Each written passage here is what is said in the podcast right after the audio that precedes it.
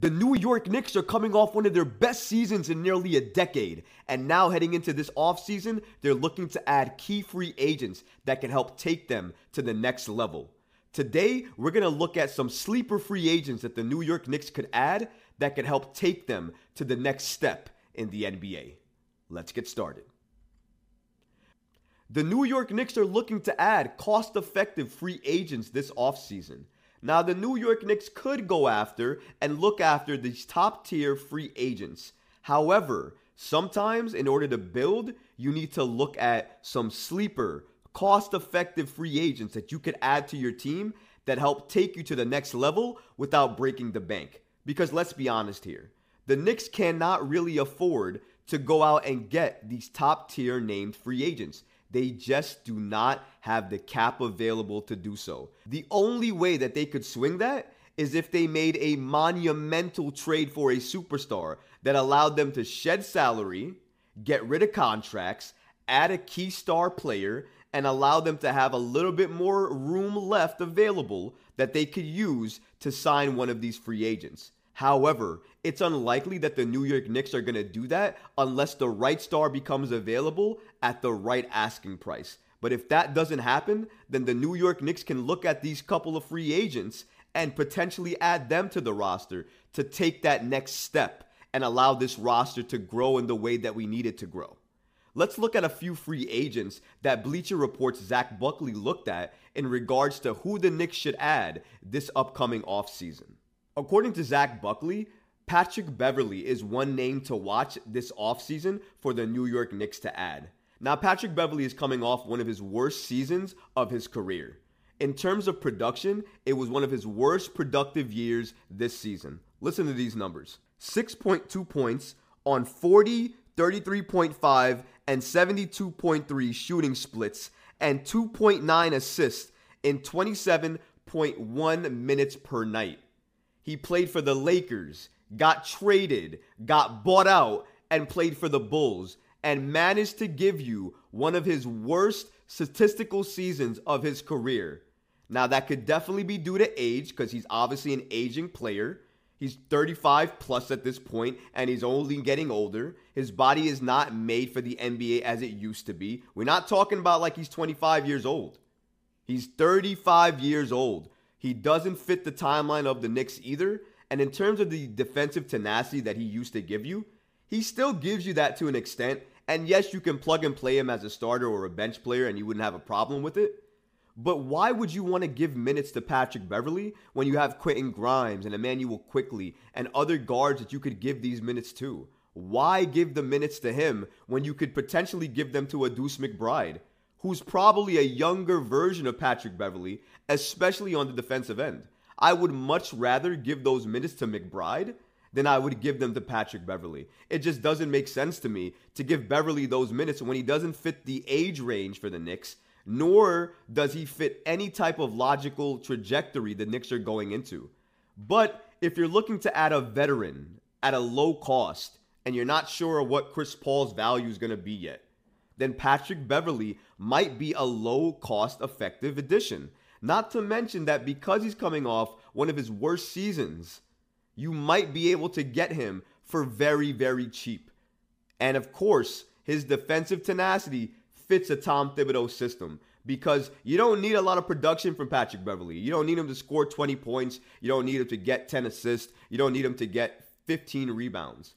But if he can give you 10 points, three or four assists, a couple of steals, and then he can help you run an offense at times when you have injuries or maybe somebody's not stepping up and you need him to run the backcourt with Immanuel Quickley. He can be asked to do that. So if you're looking for somebody on that front that can give you that type of production at a low effective cost, Patrick Beverley does check those boxes, but he doesn't fit the age range. He certainly does not fit the trajectory where the Knicks are going.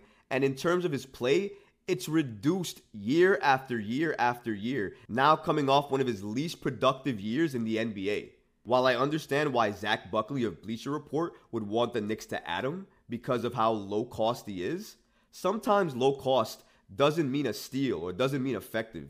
In this scenario, I would argue adding Patrick Beverley does not help the Knicks. If anything, it takes away minutes from the young talent that the New York Knicks would want to play. So I don't see adding Patrick Beverley as an immediate need, and I don't think it helps the Knicks. If anything, I would argue it puts the Knicks back a step. I'm out on Patrick Beverley. The next sleeper free agent we're going to look at is Max Strus. Now, of course, you probably know this name being a Knicks fan. He was one of the guys that cooked us from the Heat when they beat us in the semifinals in the Eastern Conference. Let's go ahead and push the bad feelings aside. Let's go ahead and not even think about that playoff series just for this one second. Max Strus, in terms of what he offers, is incredible shooting. If the playoffs taught us anything again, the New York Knicks, besides Jalen Brunson, cannot shoot. Nobody could buy a bucket. Nobody from our bench, and certainly nobody from starters, besides Jalen Brunson. So we need more shooting. Max Strus, if you add him to the lineup, starting and or bench, he immediately helps you get better at shooting. According to Zach Buckley, while he's more than a shooting specialist, he can attack a hard closeout off the dribble and isn't a lost cause on defense. That's the skill that will get him paid. And unless this playoff run dramatically moves his market, it shouldn't since his postseason shooting slash is only at 41 slash 33.3 slash 79.2. That skill wouldn't cost what it would have a year ago. So clearly, Zach Buckley is telling you here that while he can shoot, he can also defend. And not defend at a top tier level, but defend well enough that under a Tom Thibodeau system, he'd get minutes. And that's the key here. Whoever the Knicks add to their team, to their roster, Tom Thibodeau needs to greenlight it. Because if Thibs doesn't greenlight it, it's likely that that kid is not going to play. Thibs needs to be able to understand and utilize the value of that player coming in in some form or fashion within the roster. We can't just add people to add people like we did with Cam Reddish and then try to forget it happened by adding Josh Hart. We can't do that. I'm not suggesting that we should build a roster around Tom Thibodeau. That is asinine. I'm not saying to do that. But what I am saying though is coaching style matters. And if you can add players that can complement not only the roster but the coach, you should do it. Max Strus gives you shooting, gives you defense, and gives you driving, and gives you penetration, and gives you kick out passes. And we've seen this during his playoff run with the Heat. So clear as day, if you're looking to add somebody to the New York Knicks and you're looking to prioritize shooting and you're looking to get better and add key pieces that fit the trajectory and the age timeline of this Knicks roster, Max Strus is a name to watch and I would absolutely consider him depending on how much it would cost to get him in free agency. Max Strus can shoot, he can drive, he can defend, and not only that, he can help penetrate and create for other people. We've seen him do that during the playoff series run with the Heat. He's capable, and if he is available at a low cost, I think the New York Knicks should absolutely go out and sign him, depending on if the contract makes sense. Because if it does, they could steal him at a low cost, add exactly what they need, and allow their team to take that next step without having the team break the bank in order to try to compete in this NBA today. I think that would be a low key sensational move by the Knicks. I don't know if they would do it, but if he's available, I absolutely think the Knicks should be calling because that could be a key addition this offseason to help them take that next step into greatness and improve their three point shooting, something they sorely needed in these playoffs. The last free agent we're going to look at today is Yuta Watanabe. This is a guy from Brooklyn, and I'm sure you guys probably seen him a couple of times, especially when he was playing for some injured players. Yuta might actually be one of the most polarizing contracts and free agents we're going to talk about today. Because if we're looking just at his shooting and what he's done while he was playing, just by that, it sounds like the Knicks should add him just because of that. This is what Zach Buckley wrote about Yuta and why the Knicks should potentially add him. The 28 year old is a 6'9, 215 pound ball of energy with enough hustle and athleticism to make plays at both ends. And while he has never shot the three ball with much volume, he is coming off a season in which he hit 44.4% of his long range looks and a ridiculous 51.4% of his corner trays.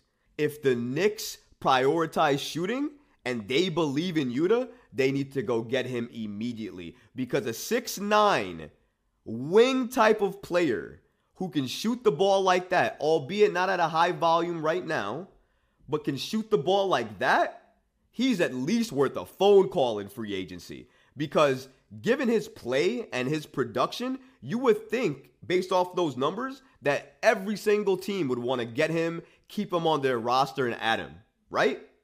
Wrong. Bleacher Reports Zach Buckley goes into a little bit of why his deal in free agency could be a clearance type deal. While his skill set could have a wide ranging appeal, his quiet box score production could have his contract clearance priced. This was the most productive season of his career, but Yuta still averaged just 5.6 points in 16 minutes per night and was squeezed out of a rotational role when the Brooklyn Nets overloaded their wing collection at the trade deadline.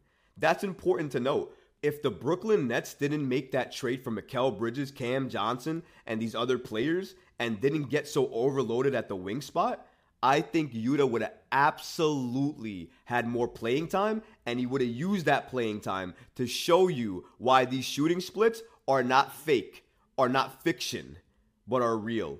I think this kid can shoot the ball very well. I think he can defend very well. I think at his size for a wing, he can play long and help on defense. But more importantly, if he can find that shooting touch, he would absolutely change what this New York Knicks team could give you off the bench. And can you imagine a Jalen Brunson penetrating in the paint, getting a Yuta in the corner who hit 50 plus percent of his corner trays this last season?